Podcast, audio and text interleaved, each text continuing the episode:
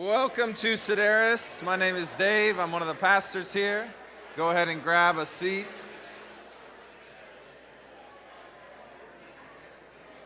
If you've got a copy of the scriptures, you can pull it out and turn to John chapter 14. If you don't have a Bible, there are some that look like this right in the seat back in front of you.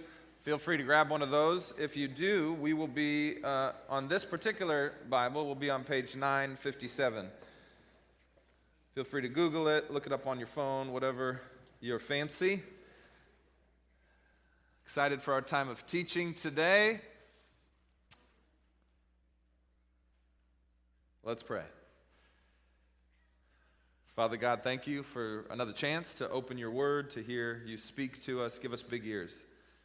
Help us to hear what it is you're trying to tell us today. God, we know you'll say something unique and special to each one of our hearts and minds, the exact thing that we need to hear this morning. You've brought us here for a reason. This is no accident. Help us to come and, and listen to what you're saying. We pray this in Jesus' name. Amen. Amen. Okay, so Raise your hand if you've ever been frustrated by prayer. Has anyone ever been frustrated by prayer? Okay, let's see. Okay. So we've got some truth tellers, some people not paying attention, a couple of people. Okay, so yeah, prayer can be frustrating. It's something God clearly tells us to do. Jesus teaches us how to pray, Jesus models prayer for us. I mean, praying, praying is just such a human thing. I mean, Pretty much every culture, every religion has some form of prayer. Prayer's just a thing. It's almost like innate to feel like prayer is a thing. And then we think, okay, if we follow Jesus and the way, like we talked about last, Jesus will teach us how to pray. And well, it just still seems to be frustrating at times and still seems to be challenging. And we believe in a God as Christians who is mighty to save and mighty to act. And, and we believe that he is not some distant, far off maker God who has sort of set up the world and then lets it run. And we, we know that he interacts. I mean, that's the whole gospel that God came in the person of Jesus, God the Son, put on flesh, came. So God is not detached from the world. He's very much in the world and he remains in the world. And next week we'll talk about Jesus saying, I'm going to send you my spirit. The spirit of God is going to come and be with you. And so you just assume that if we pray like Jesus us to pray, that, uh, you know, more would happen, right? Like, it wouldn't be so frustrating. Like, why isn't God answering my Did he take the day off? Did he take off? Did he take the year off? Did he take the decade off? Where are you, God? Are you listening? Right? Is anyone else frustrated? I'm frustrated. I mean, I've been praying for some stuff for like a while now that I why wouldn't he answer? Maybe he can't. Maybe he's not even listening. Maybe he doesn't even. Frustrated. And then I come to a passage like the one we read today, and it seems God wants to do what I pray for. So how, what, what do I, how do I deal with that? So let's read it together. I mean, we're off to a pond start, aren't we here? Let's, this is, you feel the Okay, here we go. So Jesus has just finished saying, I am the way, the truth, and the life. We talked about that last week. He's saying, anybody who wants to, to know to the Father, I'm preparing a house for you. And I'll bring you to where I am. And if you've seen me, you've seen the Father. The things the Father does, that's the things I do. The things I do are the things the Father wants done. We're one. And then he comes right here to verse 12. He says this Truly, truly is actually in the Greek. It's two of the same word, which is Amen, Amen. Truly, truly. I tell you, the one who believes in me, will also do the works that I do. He will do even greater works than these, because I am going to the Father. Ask in my name, I will do it, so that the Father be glorified in the Son. He says this If you ask me in my name, I will do it. Right there. If you ask me anything in my name, I will do it. It's clear as day. Now, if you just think, okay, well, maybe he misspoke, maybe we missed the translation here. If you go over two additional pass, uh, chapters to chapter 16, you could turn with me in the Bible to chapter 16, verse 23 to 24. Jesus repeats himself. He says, In that day, 1623, that day, you will not ask me anything. Truly I tell you, ask the Father in my name, he will give you. Until now, you have asked for nothing in my name. Ask, and you will receive, so that your joy may be. Okay. If, if, if you got a paper, circle joy. We're going to come back to that.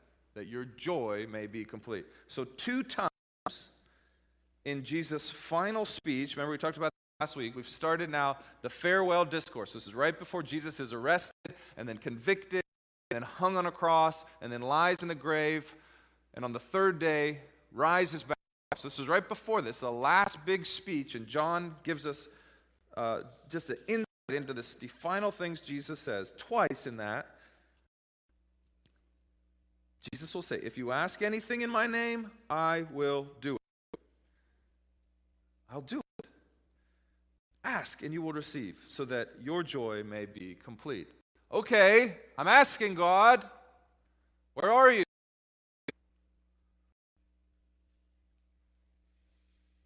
Seems anything in my name, I will do it. So clear. Well, not so fast. If we helicopter into a verse like this and we put it on our, and I'm not saying there's anything wrong with this, you put it in the bathroom, always with the scripture in the bathroom. Have you noticed this? What's going on with that? You hang it on the wall in the kitchen. You know, and you think it's clear as day. If you ask anything in Jesus' name, he says he's going to do it. Forget we're reading the words of Jesus in context. Can't just helicopter in, pick up a verse we like, throw it with some cool word art, put it in the bathroom. You can't do that. Because this, these are words in context. So, what's the context in which we see it? The context is key. Now, believe me, there are so many Christians. You, you may be one of them, and it's okay if today you repent. Get some word art for the wall. I'm going to give you a quote today that would be great for the bathroom. You say, from Dave. okay. Believe me, there's, there are Christians who take verses, they helicopter and they pick them up, and then they build out huge sort of theologies of how God works based on a passage like this. But they totally miss the context. So, context says, whatever you ask in my name, I will do it, so that the Father may be glorified in the Son. Ask me anything, anything in my name, and I will do it. If it's what the Father is doing and that what I am doing, because that's what you will do. You see it? Miss it. So, the one who believes in Jesus will do the works that Jesus does. How do we know what his works are? Like, how do we know if we're doing the works of Jesus? He tells us that right there. He says it's the things that lead to the Father's glory through the Son. So, the things that you do that lead to God's glory in the Son, in the name of Jesus, that is the works of Jesus. How does he say it? Jesus says, so that the Father may be glorified in the Son. That's the work of God. That's the work of Jesus and that's now our work. And so that's what Jesus is saying. When you do that, and you ask me to help you with that, I'll do it. Okay. Now, how, so this can be tough, right? Like, one of the things we have to recognize is that many times we think we're doing the work of God, the work of Jesus, and we're wrong. okay, like this is just human history played on repeat over and over again. Oh, I'm definitely sure this is what God wants us to do. Let's do it. Oh, shoot. That was a bad idea. Rinse, repeat, do it again. So that is not as easy as it sounds. Right? Okay, so just do the things. Okay, so what are the things? Okay, Scripture makes it abundantly clear, abundantly clear that more often than not, we do not know exactly the plans of God or how God will accomplish this glory project through the Son. In fact, the entire Old Testament is just the people of God missing the mark, getting it wrong. Almost and then crash, almost and then crash, almost and then crash. So much so that you just can't help but just sit at the end of it being like, how could this possibly work? If you, weren't here last week, you're not going to understand this. There's no way. We just keep getting it wrong. We've been getting it wrong for hundreds and hundreds of years. There's no way we can get this right. Yahweh. Somebody last week said, You missed your chance, Dave, to make an awesome joke. And I said, I'll get it. They let me up here every week, so I always get, I always get invited back to the club. Okay, so no way is how Old Testament leaves you. And then Matthew starts, right? There was a young woman who became pregnant, and the incarnation, guess who came? Yahweh. Yahweh is the way. That's what Jesus just said. Yes, way. And I'm the way. Yes, someone who's only human, just human, will always fall short. But when God took on humanity and the God man Jesus Christ lived the life that we try to live but can't live, de- died the death that we should have died for the penalty of our sin, and then rose from dead like no other man could, then there's a way. That's the gospel. And so that story I mean, just how many times did the disciples hear Jesus say he had to go die to atone for the sins of the people? And they said, No way, we're not going to let that happen. We'll stop you. Because when we try to do God's plan without listening to God and surrendering to God, we always miss it. We have the whole Old Testament to show us how we got that wrong.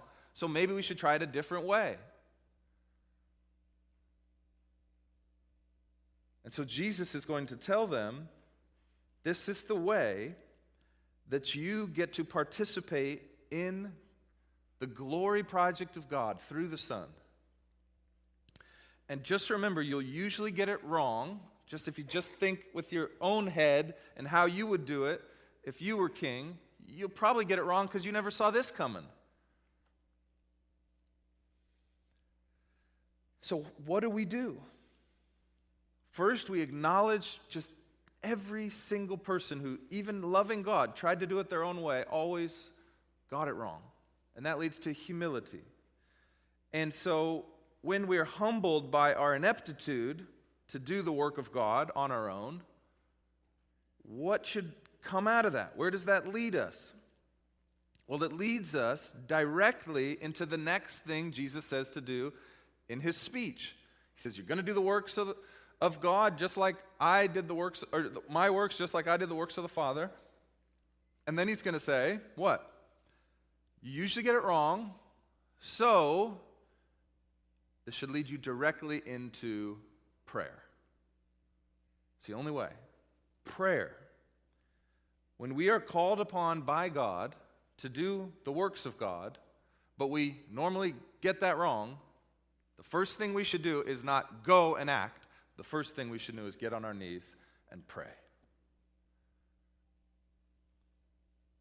The posture of prayer is a posture of admitting that we do not exist for ourselves or that, that, we, that God exists for us, but it acknowledges that we exist for God and on our own, we typically and usually get it wrong.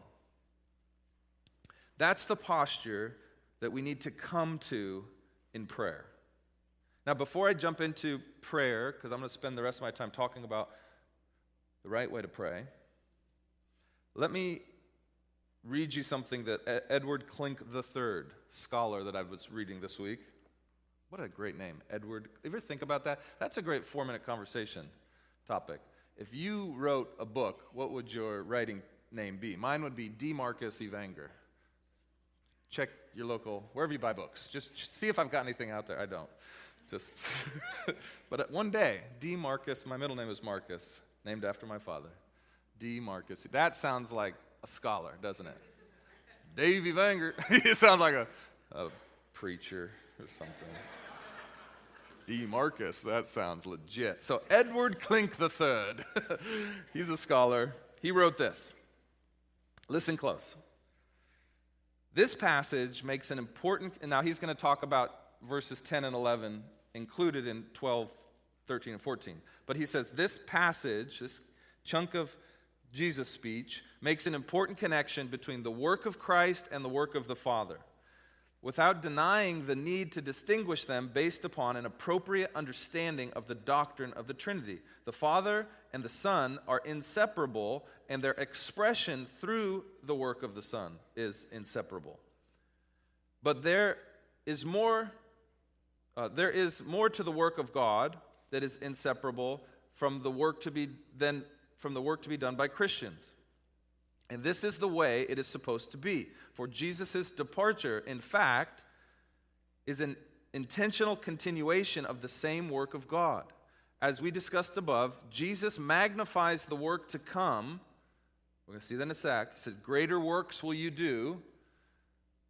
He magnifies the works to come. Where am I? Lost way. Magnifies the works to come because the works to come those that include those who believe are the works of the risen and exalted Lord in the new era of the new covenant. Oh, church, he says. And when a guy like Klink III says, Oh, church, I mean, you know he's feeling it inside. Oh, church, you are participating in the power of the risen and exalted Lord and the works of God. You are called to facilitate the work of the kingdom of God, bestowing the blessings of God to the nations by empowering by the empowering spirit of God living in you. We'll get to that next week. You have been commissioned by God to do the work of God in the world. Be faithful. Like that is what you've been commissioned to do, the work of God. So I don't, I don't want to miss that as we're talking about prayer because prayer means nothing if you don't accept the commissioning to do the work of God. Otherwise, you're just thinking of God like a genie in a bottle. But if you're thinking about God like this, that the Father has sent the Son, and that the Son will send the Spirit, and that all is a continuation of this great cosmic work that God is doing to bring all things together through the Son. If you see what you're doing, you will get on your knees and you will start to pray, God, don't let me miss my opportunity to be commissioned by you to do the Great Commission. Like, this is what you've been called to. Do you feel the privilege? Do you feel the power of God? Like, I think we miss this sometimes. And that's why we're so frustrated in prayer. I didn't get the job. I didn't get the girl. What are you doing, God? Don't you want me to be happy? And he's saying, No. I want to glorify the Father through the Son and invite you into this cosmic story, and you get to be center stage for this new era of the risen power of Jesus Christ and the Spirit. Don't you want that? No, I just I want two sinks in my in my bathroom right next to the, the word art that says, Pray anything and I'll do it. That's what I want. okay, I've been there. Like, we're just dreaming too small, people. That's all. I'm not trying to shame you. I'm just saying, like, there's something bigger that Jesus, in his farewell discourse, calls you to. And you just need to say, okay, teach me how. So, how? How do we learn to pray with this in mind? The commissioning by God to his work in the world. How do we learn? What does this posture of prayer actually look like and feel like and require of us? To answer this, we have to put this piece of it and wrestle with it. Oh, and wrestle. You know what wrestling with it means? You're like, oh, I don't like that. Oh, is that true? Is that really true, Dave?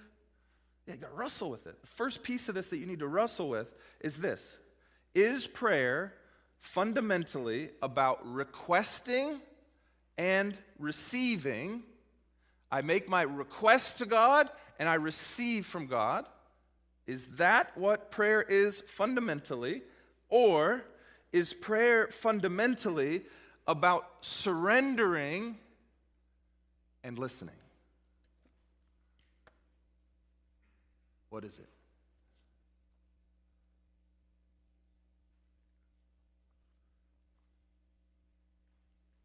Requesting and receiving, or surrendering and listening.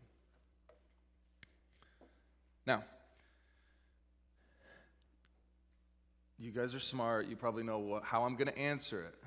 But I just want to say that doesn't mean we never ask things of God. Of course we do. But what is it fundamentally? So the disciples asked Jesus, How should we pray? This is at a different time. And, and Jesus says, Pray like this, and it's the great Lord's Prayer. Can we recite it together? Let's just recite it together. I think many of us know it. If you don't know it, that's okay. It's one of the things you learn when you become a Christian is to how to pray the Lord's Prayer. He said, Pray like this. He didn't say, just pray this. He said, like this. So what does he say? Our Father, say it with me, who art in heaven, hallowed be thy name. Thy kingdom come, thy will be done on earth as it is in heaven. Pause. well, get to the bread part, Dave. well, Jesus didn't put the bread part first. He put the your kingdom come, your will be done on earth as it is in heaven. What's that sound like? That's what we're talking about here surrendering to the kingdom coming as we will be surrendered in heaven.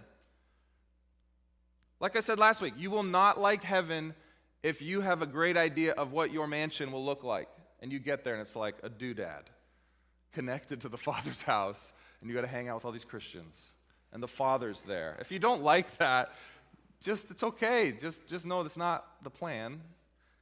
It's the Father's house and the Father's kingdom and the Son is there, and, and that's the way it is. And so when you pray, he says, pray that that reality takes over this reality. Not that your reality, the thing you want your life to be, takes over this reality. So that's how he starts. But I want to say, what does he say next? Let's keep going. Give us today our daily bread and forgive us our sins as we have forgiven others. then what does he say? Lead us not into temptation, but deliver us from evil. And in, in the different gospel says, and the evil one. And then we add this thing on. I don't know if it's the English that did this or whatever, but for yours is the kingdom, the power, and the glory forever and ever. Amen. And I think that's good too. Let's pray that. But we're requesting the forgiveness of sin, we're requesting our daily bread. My guess is many of the times you pray, you ask for more than that, right? That's okay. We can ask anything of God, but when we ask, just know he's, when he was asked, How should we pray? He said, Daily bread and forgiveness of sin and not being led into temptation. It doesn't mean you can't ask for the job or for the strength on the big test that's coming. I mean, if, if you want to ask for a parking spot, you can ask for that. Just know, like, I sit in my office and I see at 10 o'clock that thing's full. You'll be fine if you just pray to be able to get up 10 minutes earlier. I mean, that parking lot is full. you, there's always a spot. Prayer answered. Okay, so just get up a little earlier, get here a little bit earlier. Church starts at 10. You say, no, it doesn't, Dave. Yes, church starts at 10. The music starts a little bit later. Did you know that? That church is not music. You don't turn on. Yeah, amen. Yeah, thank you, Tylene. Let, let, let me get on my soapbox here for a sec. Now, I am late to every meeting that I'm, I'm a late person, so I get it. So I have so much sympathy, empathy, and love for you. But church starts at 10. There are people fellowshipping here, churching here. Ecclesia, church means ecclesia or gathering. Okay, so it starts at 10. Just know that. And the parking lot's just waiting for you at 10. Okay. That I don't even, where, why did I bring that up? I'm just passionate about parking. Okay, so you can pray for anything. That's fine, but don't be frustrated then when God doesn't give you the things. Unless the things that you're praying for are praying for that you might participate in the work of God. And, you know, it's good to pray for daily bread and forgiveness of sin and release from temptation and evil and evil. And those are all good things. But I think sometimes we miss, Jesus starts with, pray for the kingdom to come on earth as it is in heaven, which is very similar to what he's saying here. You get to do the works, and if you pray, if you ask me anything related to the kingdom coming, I will do it.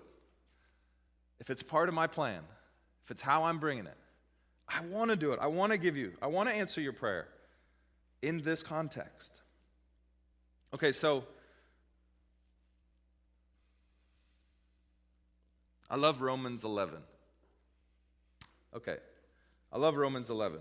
If you want to turn, I realize I didn't tell George to put this on the screen.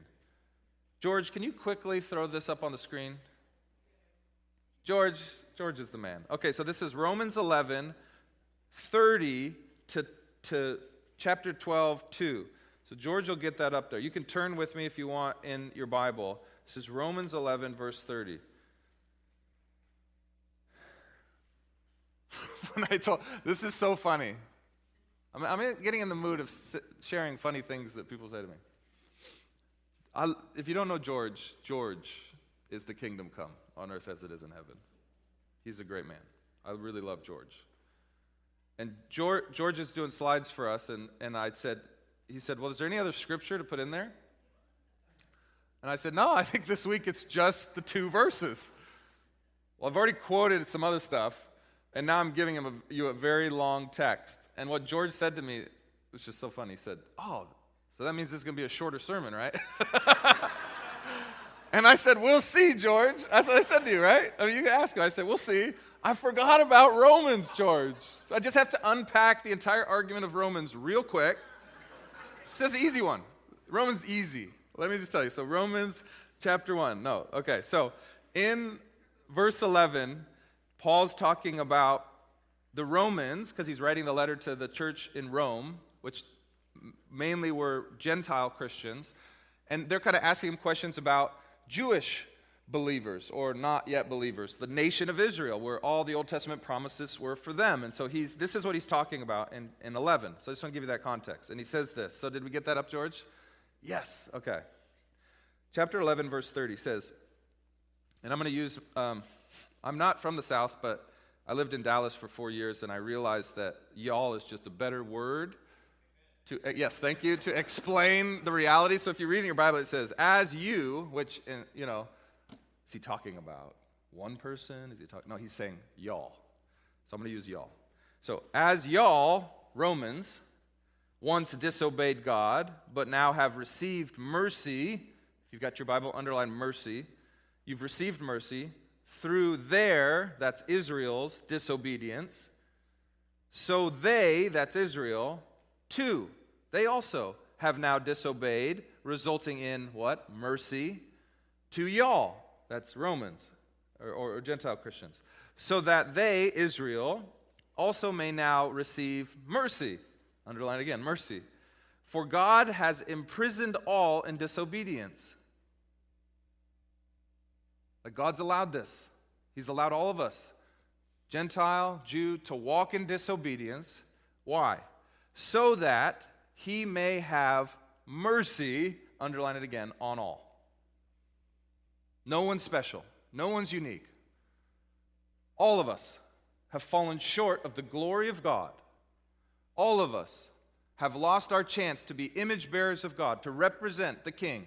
All of us Jew, Gentile, young, old, American, not American. All of us.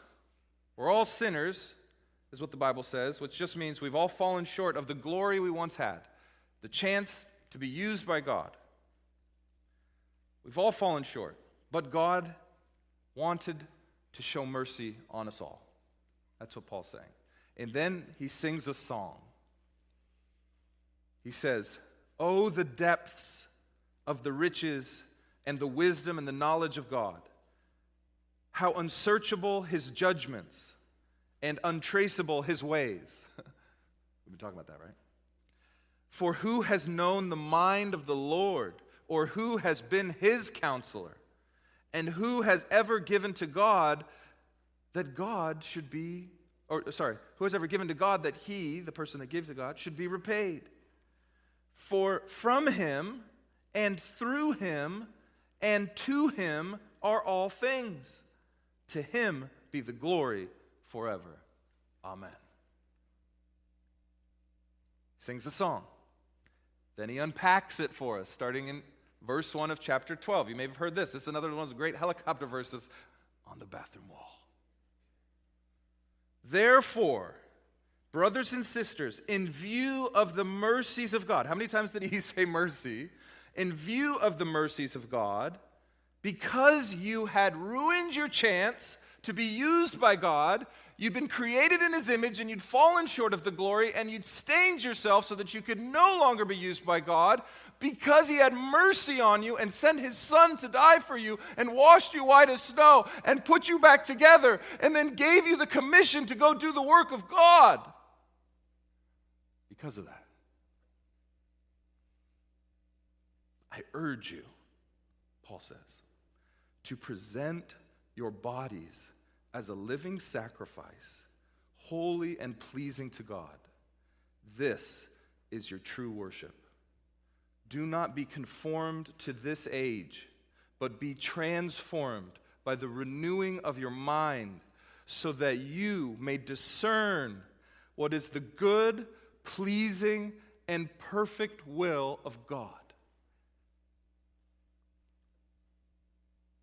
So, prayer is you surrendering and presenting yourself to God as a living sacrifice because you know of His mercy to you.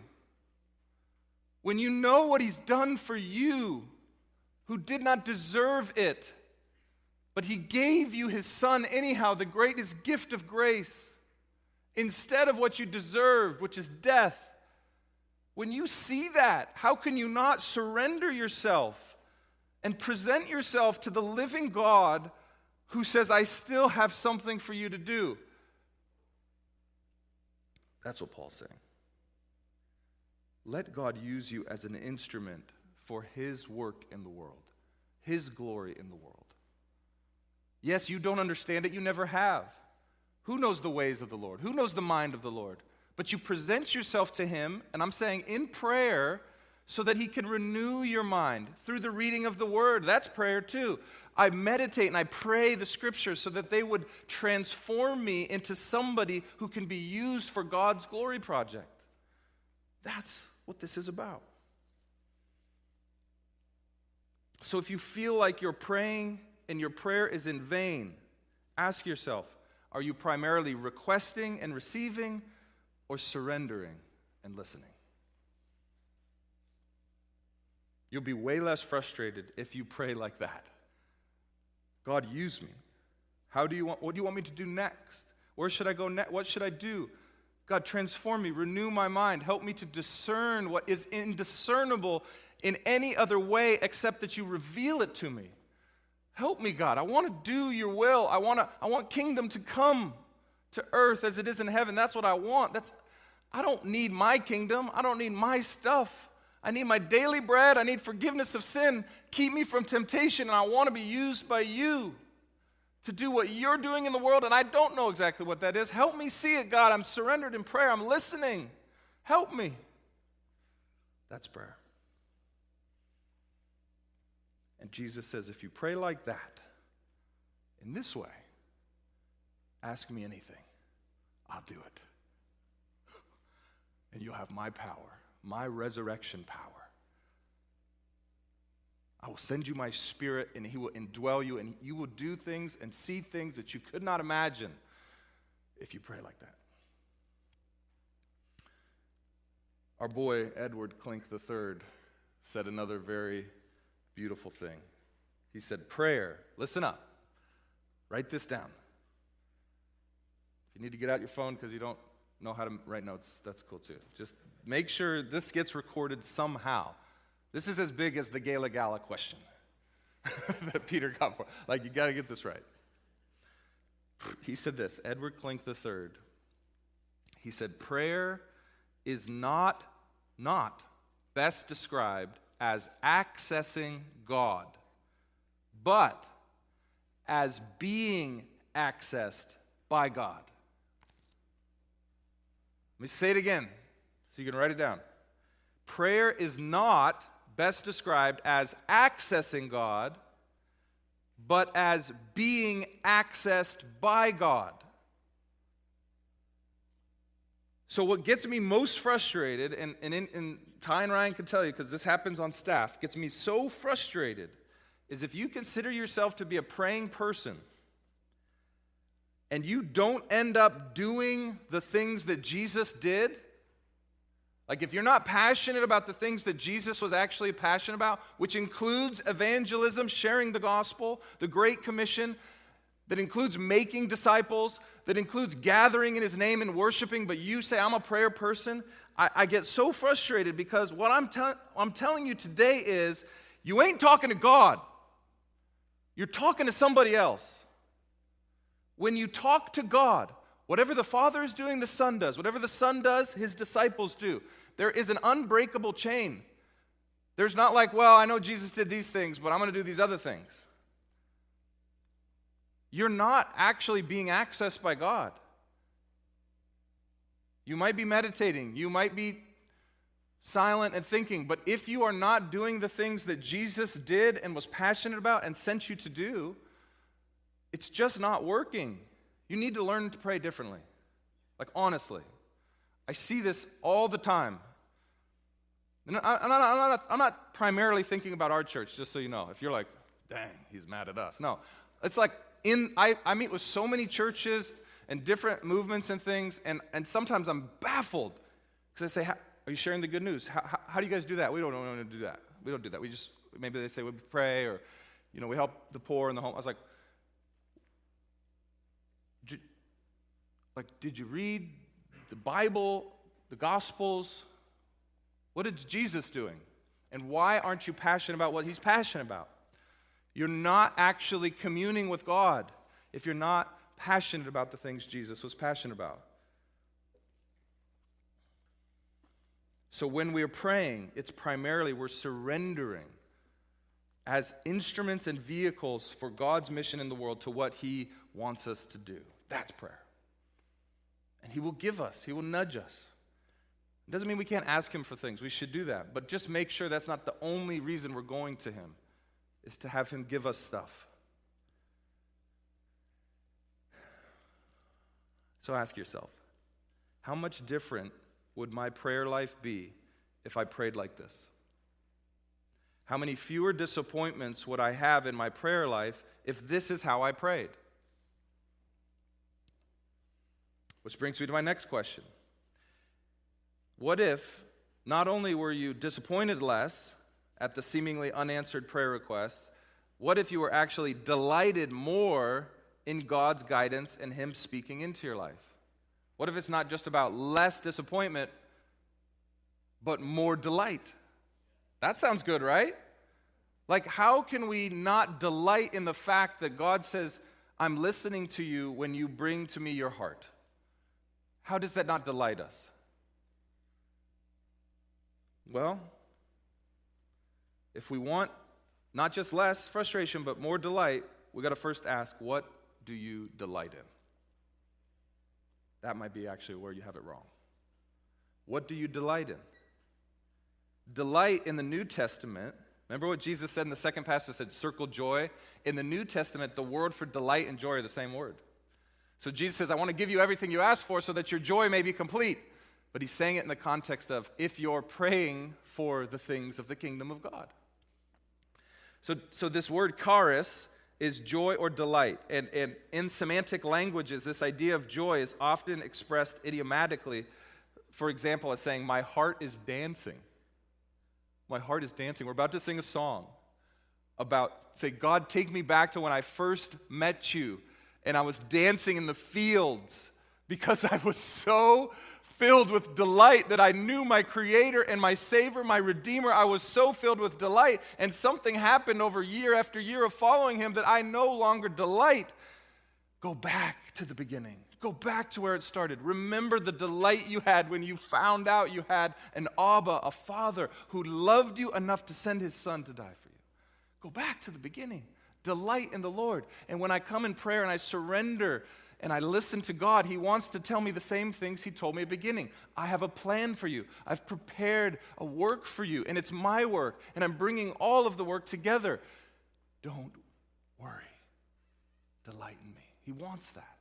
And we experience that through prayer. Our heart is dancing in the fields again if we delight in the right thing. So ask yourself. It's a tough morning. I'm asking a lot of questions. That's okay. These questions hopefully lead to life. Another question Do you only delight if and when God gives you what you need for your work? Do you only delight in the request and receive? Oh, I prayed this and He gave it. Do you only delight in that? Or do you delight in being used by God for His work? Paradigm shift if you primarily experience delight in the Lord only when and if God grants you your requests, your personal desires for your personal kingdom, for your personal project in the world, that's not the kind of joy and delight that Jesus promises he wants to give to you. You're misunderstanding the relationship between God and delight. But there's another way. There's another way, a better way. The Apostle Paul had this down better than anyone. In 2 Corinthians 7 4, another scripture I didn't give George, Paul says this. This is a short one. Paul writes, In all our affliction, and he talks about that. You go read it. He talks about all the things that have happened to him on his being commissioned and sent out by God to take the gospel to the Gentiles. He says, In all of our affliction, I am overflowing with joy or delight. In all of our affliction, I am overflowing. Not despite all of our affliction, not we have a lot of affliction, but we also have a lot of joy. It's no, in our affliction, we are overflowing with delight. It's totally different. Have you experienced the second source of delight? That accompanies you regardless of the outcome or the ease of life. Have you experienced the delight of the Lord? That's the delight of the Lord. That even in your affliction, you can and also experience delight like you never believed because God is with you and you're surrendered to his plan for your life. That's what God, that's what Jesus is promising. That's what I want for you. That's what I want for me. I had a whole thing about coaching because I'm coaching my son's basketball team. I don't have time for it. It's great. Jesus is a coach. Dang it. I'm being so self controlled right now. I've got a whole page about a coaching analogy. give you the, I'll give you the cliff notes. I can't do it, George. George, I can't do it, brother. the Cliff Notes is this You've got a great coach in Jesus, and he's invited you to play in the greatest game, the game, only game that actually matters. And he's invited you. It doesn't matter how much playing time you get, it doesn't matter what your position is, that you're being invited by the coach. But if you fundamentally think of the coach as the person that helps you progress your athletic career, you will always be disappointed in your coach You always say, Coach, you could have done more. Coach, you could have helped more. Coach, you could have given me more playing time. Coach, we could have won more games. Coach, I would have got drafted higher. But if you think that you're there to serve the team and the coach, and whatever the coach thinks is, is the point of the program, you can always delight in your coach. Your coach is there for you. Your coach shows up to every practice. Your coach works with you and gives you encouragement and also correction. Your coach is trying to do something far bigger than just advance your career. And when you realize that, you can actually delight in your coach. That's my coach analogy.